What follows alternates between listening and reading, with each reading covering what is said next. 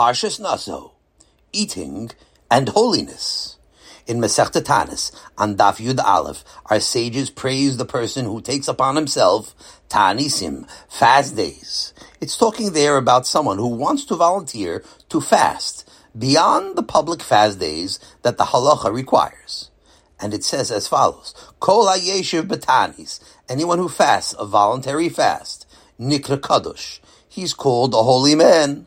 Now, that is some praise. A holy man. Not everyone achieves that title. And here it's the sages of the Talmud giving you that title. That's something. You know, last week Albert Einstein was crowned man of the century. That's what someone told me. You know what I said to that news? I say, so what? Who crowned him? That's the first thing we have to know. Who crowned him? If he was crowned by a Fruma organization, let's say the Agudas Harabonim, then maybe. But who crowned him? Time magazine. Ignorant people. Amei Haaretz. So it doesn't mean a thing to me. But here, it's even more than Agudas Harabonim crowning the person with the title of Kadosh. It's the Chachmei Ashas, the sages of the Talmud, and they're crowning him not just with any title, a Kadosh. Ooh, is that something? Now, where do we know that from? The Gemara says it's from this week's Sedra, from the Torah's description of the Nazir. Kol Yemei Nizro Kadosh Hula. All the days of his separating, he is holy to Hashem. Parshas Naso. A Nazir, because he assumed a period of time of abstinence, abstaining from wine, he is called a Kadosh in the Torah. Ki Nezer Elokav al Roishoy. The crown of Hashem is on his head because he devotes himself for a certain amount of time to be porush, to separate from wine, l'shem shamayim. The Torah puts a crown on his head, a crown of kedusha. And so our sages took out from here, they extrapolated, that there is a lesson for how a person can make himself or herself holy. They see from here that when it comes to eating, there is a kedusha in prishus, in limiting yourself, in abstaining. Now, to people who are familiar with Sefarim, this is a well-known subject. This concept called Prishus. In the Chovos Halevavos, there is a Shar HaPrishus. And in the Mesilas Yesharim, also, there is a big section on Prishus. Everywhere in the Sefarim, this subject of giving up unnecessary pleasures is treated many times at length and it includes a wide range of our activities and a big part of our hashkafas, all of the Torah attitudes and general attitudes that we need in life. There is prishus in looking and prishus in spending and prishus in talking and prishus in traveling and in many other things too. Everyone could make for himself a program of prishus in all these areas and achieve more and more kedusha all the days of his life. But we see here from the Gemara that merely to be parush from eating and drinking, that already is going to make you a kaddish. What's the kedusha here? It's a very big subject, and I wouldn't be the one to fully explain it. You have to be a kaddish to tell others about it. But at least I can repeat to you what I heard from my Rebbeim, and from what I've read in our Sefarim. Kedusha means that you're taking control of your animal soul, your nefesh bahamis, and instead your seichel is in control. That's a kadosh. Now the animal soul is something that even human beings possess. It doesn't mean that you're a cow. But just like a cow, we have certain reflexes that continue to control our functions even without any thought. And if a person would follow only those inclinations, he would be like the behemoths in the colleges and in the editorial staff of the newspapers. There are even behemoths who are sitting right now in laboratories and they're getting Nobel Prizes for their great discoveries of science. They are wise people, capable, but if they allow their instincts to rule over them, then they, to a great extent, are no different from a cow. Now, it doesn't mean that the instincts, the animal inclinations, are not valuable. They're very valuable. Eating, hunger, appetite, it's very important. More than important. It's innate. How does it happen that you have an appetite? It's a miracle. You get hungry when your supply of energy runs low. The energy that you got from the last meal is used up, and so your body lets you know that you have to refuel. Now, when you have a car and you're driving down the highway, the car doesn't feel any hunger. There would be no way of knowing it. All of a sudden, the car stops, and you call up the mechanic at the garage. He says, Mister, There's nothing wrong. Your gas tank is empty. Your gasoline ran out. That's all. But suppose the car would get an appetite, and let's say whenever it's getting low on gasoline, the car would automatically go over to the next gas station and stop automatically. That would be a wonderful thing. The car sidles over gradually and stops at the gas station to let you know that it's time to refuel. Could be one day they'll invent such a thing. Maybe. But HaKadosh Baruch Hu made that miracle long ago. He made it so that when your body has to be refueled, the body tells you, I'm hungry. How does it happen? Nobody can explain that. Scientists can't explain how it happens. It's mamash The body tells you when it has to refuel. Suppose you didn't desire to eat. Suppose you had to eat according to a certain plan, a schedule. So every morning you have to look to your schedule. Am I supposed to eat now? How much am I supposed to eat? But suppose you lost that piece of paper, or suppose you're too busy to look. You keep on running around until Khalila, you drop dead. But your body doesn't let that happen. The body says, stop and eat. We're hungry now. Ooh, ho, ho, ho, what a nace that is. And so you sit down and you eat with an appetite. And when you eat enough, another nace happens. The appetite goes away. Why should it go away? It should continue and continue until you burst, Khalila. You should have to look up at the clock when to stop eating. No, automatically you know when to stop eating. If that's not a nace, then show me a better nace than that. That the body is created with such chokhmah you see that the appetite is a gift from Hashem.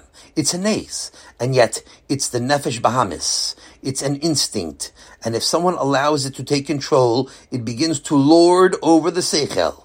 It grows in strength, and it becomes the master. And that's what it says in Mishlei. Mepanek minoar avdo v'acharito yehe manon. If a man fondles his slave, he spoils his slave. The end is that the slave becomes the master. Here you have a young slave, a nice looking little boy. When he says, Master, do you want a drink of water? So you have Rachmanus and you say, No, I'll get it myself. You pat him on the head. You call him and you give him a candy. You don't let him do any work. You spoil him. After a while, the slave is lying on the couch and you're serving him. And when you get a little bit older and when you want to make use of the slave, so you say, Look, Mamre, all the years I was serving you. Now I'm old and weak. So get up and serve me. So Mamre says, What do you mean? You want to control me now? I should serve you. Oh my. I'm out of practice. That's what Shlomo is telling you. Watch out for your little slave boys. Not only slave boys, your little sons and little daughters. Teach them to work when they're little. Not that the mother should be the slave in the house. Let the little girls wash some dishes too. Even though they might break one once in a while, teach little girls to wash dishes. Teach little boys to put things away. Everybody should have something to do in the house. Everybody should have some chore. Don't let him say, let somebody else do it. No, you must teach them. Otherwise, va'acharitu yehem manun. What's going to happen, the end will be that he'll be your master. That's how some translate manon. The slave becomes the master.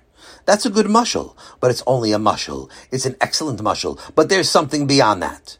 We have a slave. The slave is our passions and our instincts, and if we yield to them, mefanek minoar avdo. This is your slave.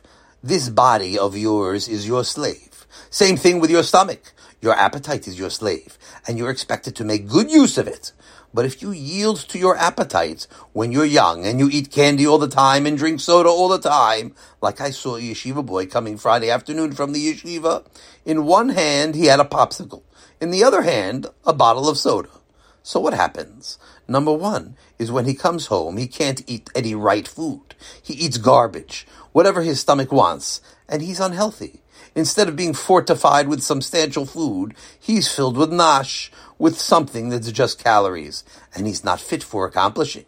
He's in a crabby mood too. And if he gives in constantly to his nefesh ba'amiso, his stomach is going to eat him into the grave, Khalila. That's what happens to very many people. By yielding to their stomach, the desire for Nasharai, they get into an early grave.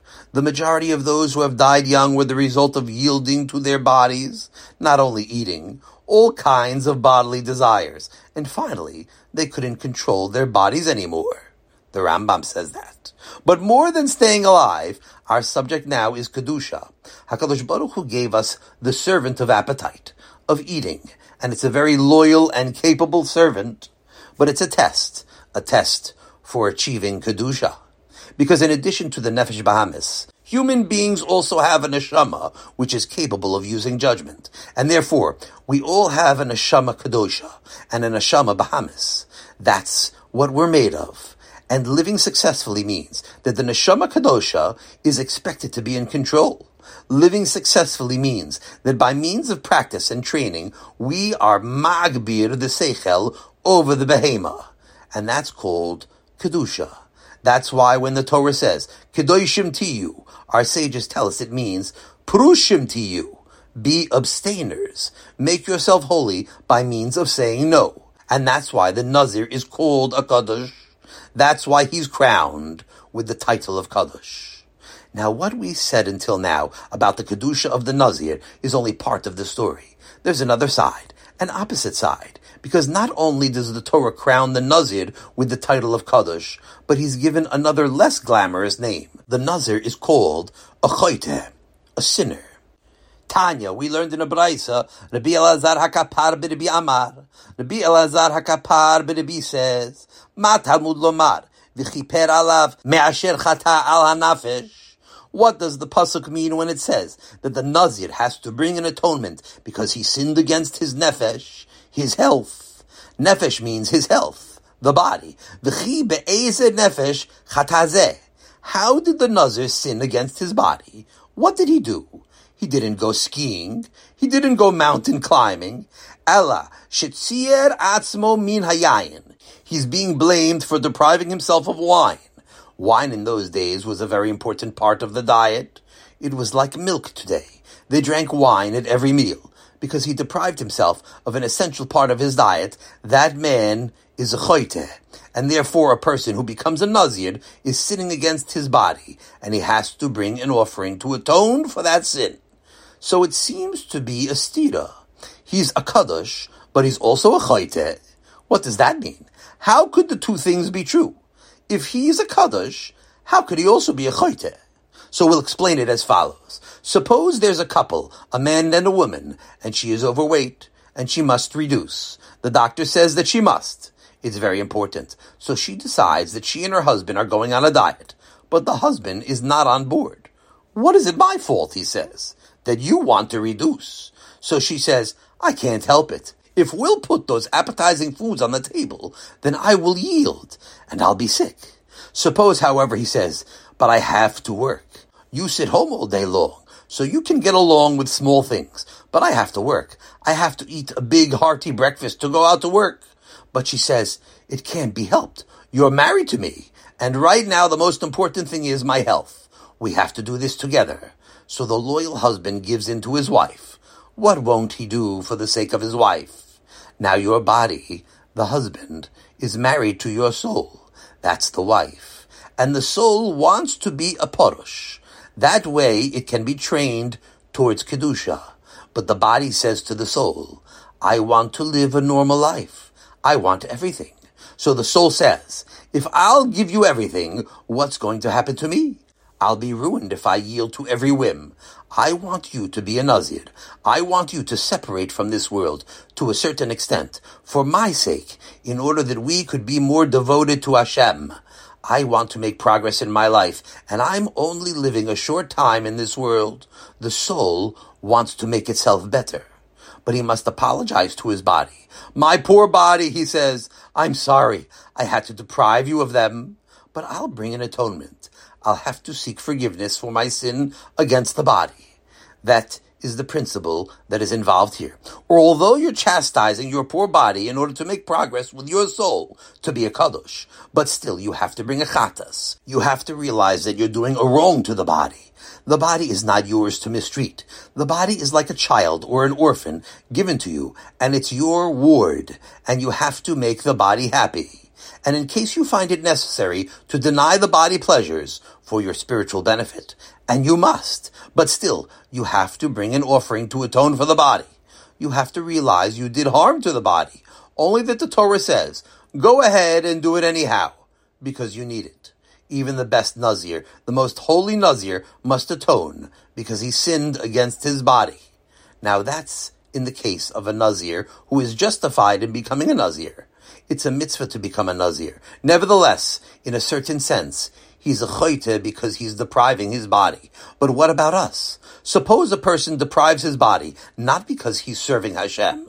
Let's say he's eating things that are just a nash instead of eating things that are wholesome for him. So that person is a choite without any excuse. And so we see that a person has to be very careful with his eating habits. The Parsha of Naziris teaches us that a man is judged. He gains the approval, or chas v'shalom, disapproval of Hashem by means of his food, his eating habits. Of course, the highest approval means that a person is practicing all the time being a kaddish.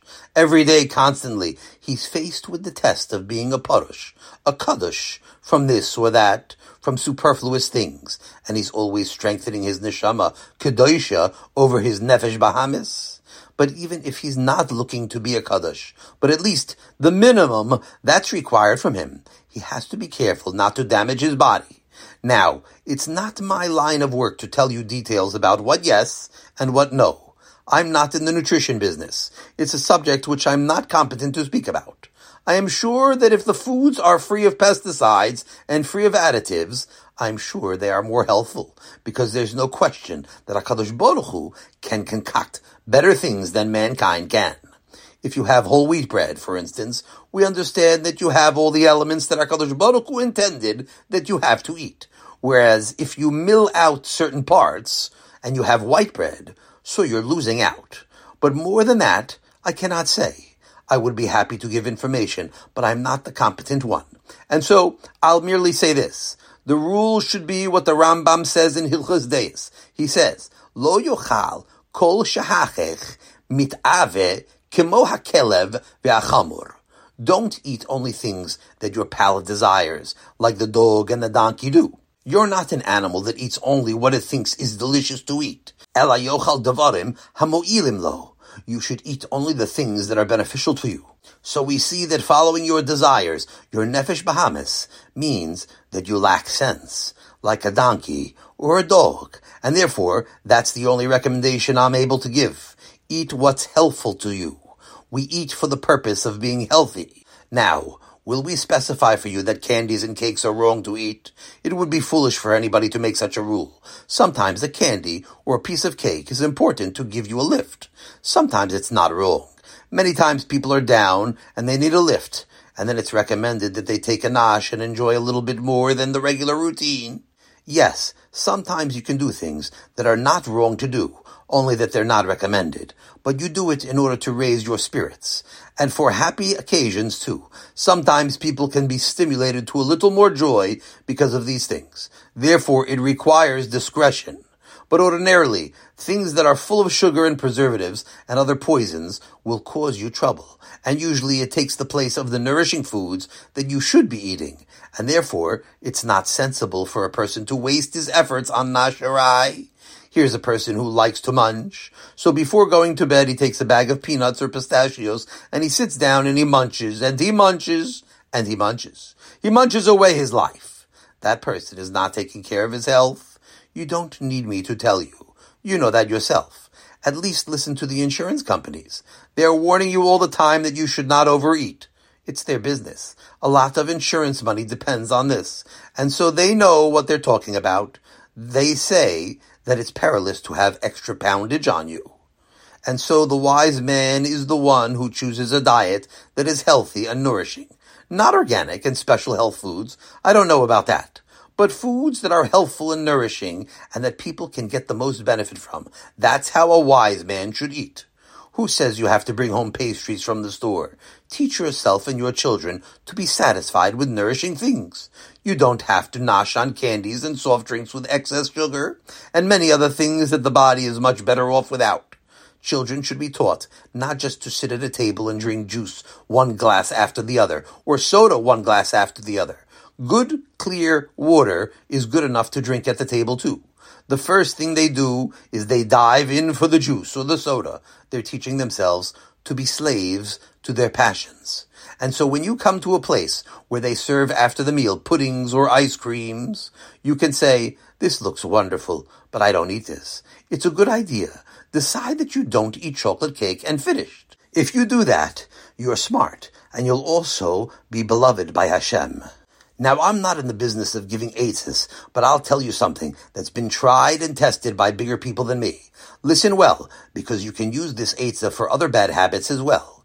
Make a neder that the first time that you eat this chocolate cake, it will cost you $50 to tzedakah. To a tzedakah that you don't like. If you're a Satmar, make a neder that you'll give $50 to the Lubavitcher Yeshiva. If you're a Lubavitcher, you'll give the Satmar. Just one time, not forever. But trust me, you're going to keep putting off that first time. You'll make sure to skip the cake. If chas v'sholom, you're an oiver, you'll have to give $50 that week. Don't delay. And then you'll take another neder that if it happens again the first time, it'll cost you another $50. Little by little, I guarantee you that you won't be interested in chocolate cake. Don't disdain what you're hearing now, because it's certainly a wise idea. Little by little, you become a more healthy person. You won't be that choite who is constantly putting things into your body that aren't healthy.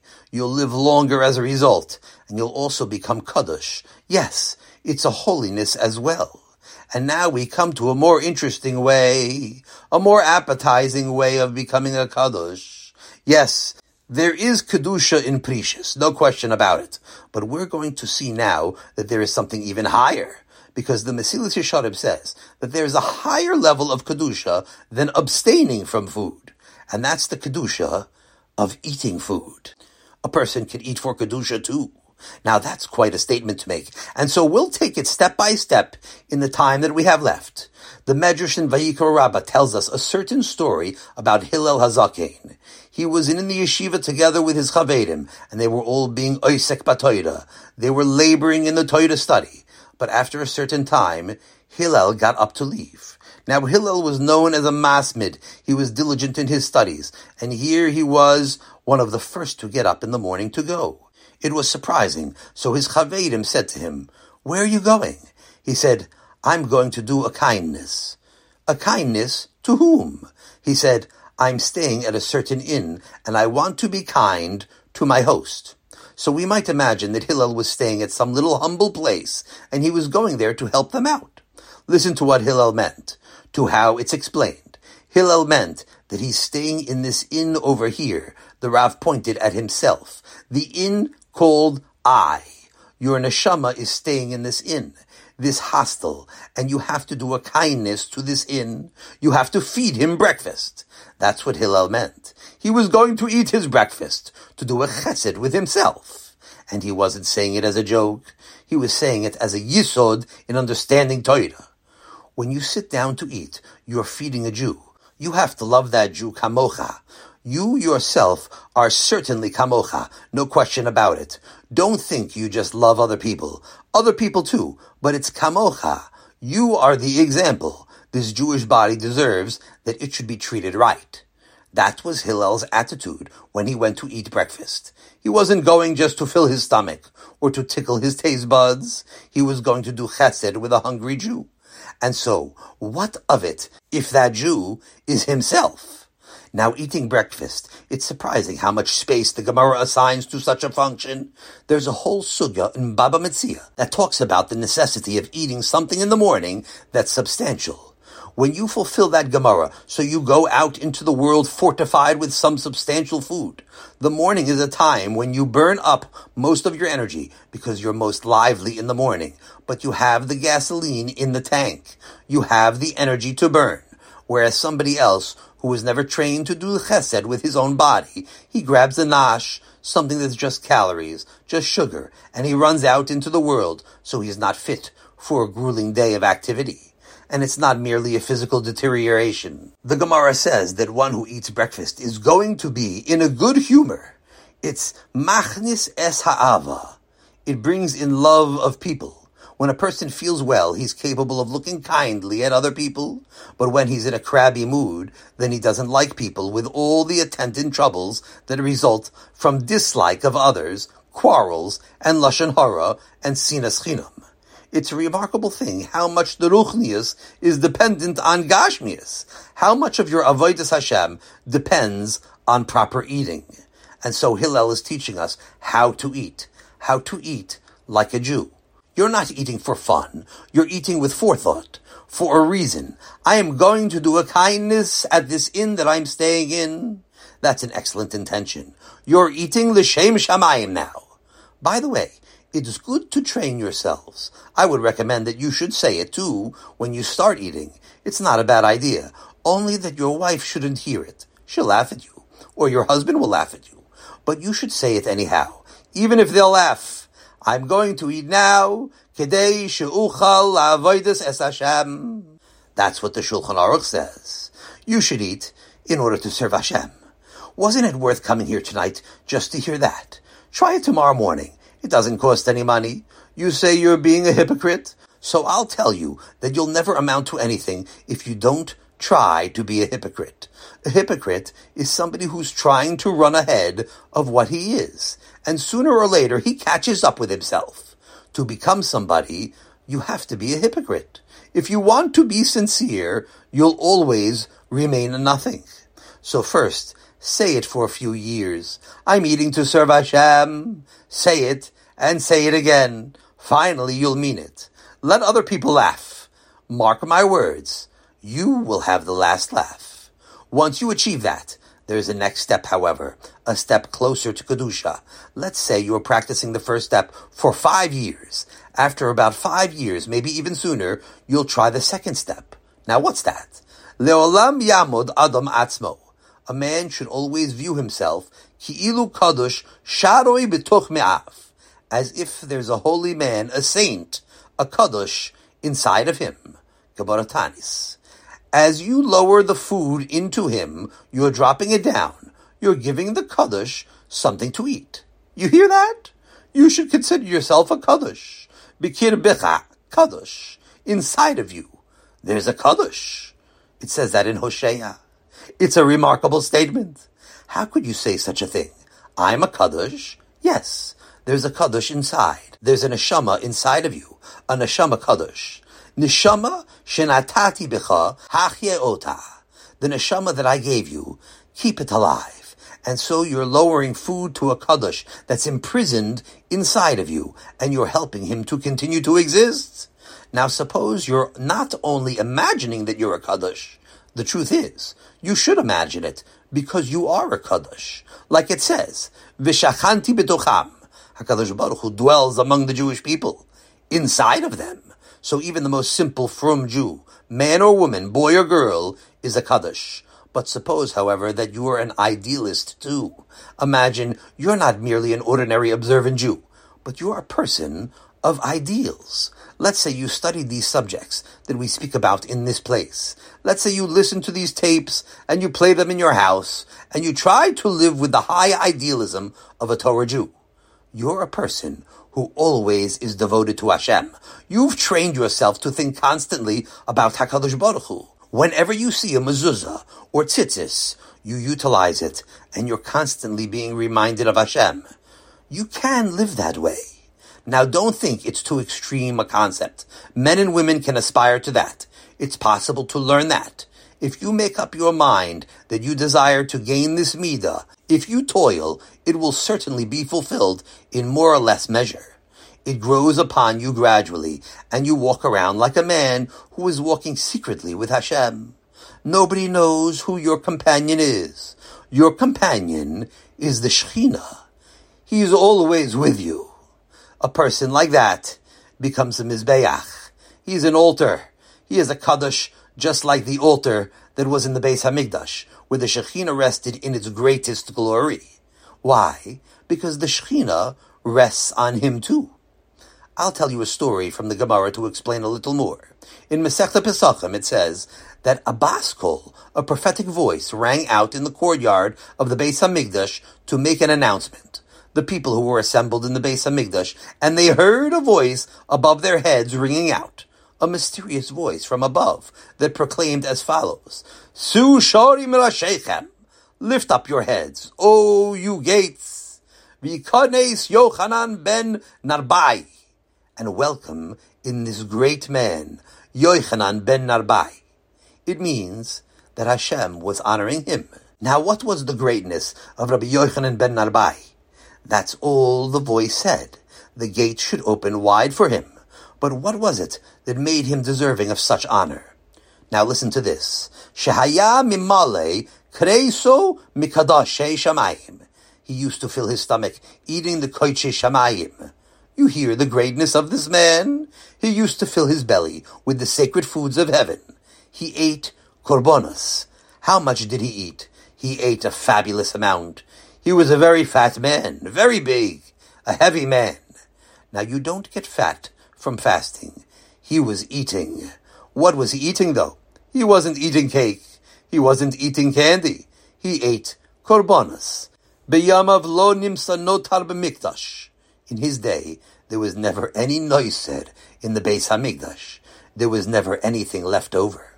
Now you might think this man was a glutton, chas v'shalom. The Bas Kol came and let us know that because he was a man who lived for HaKadosh Baruch Hu, a man of idealism and avodas Hashem, his body was a mizbeach. He was a kadosh, a holy man, but he ate because he loved to serve Hashem, and therefore he consumed the korbanos like a fire on the mizbeach and it was so appreciated, the greatness of his character, his intentions, that this is one of the rare occasions where a Bas Kol was heard in the Azara. Lift up, O gates, your heads. You have to become higher to let this high man come in. It is too small a gate for such a great man.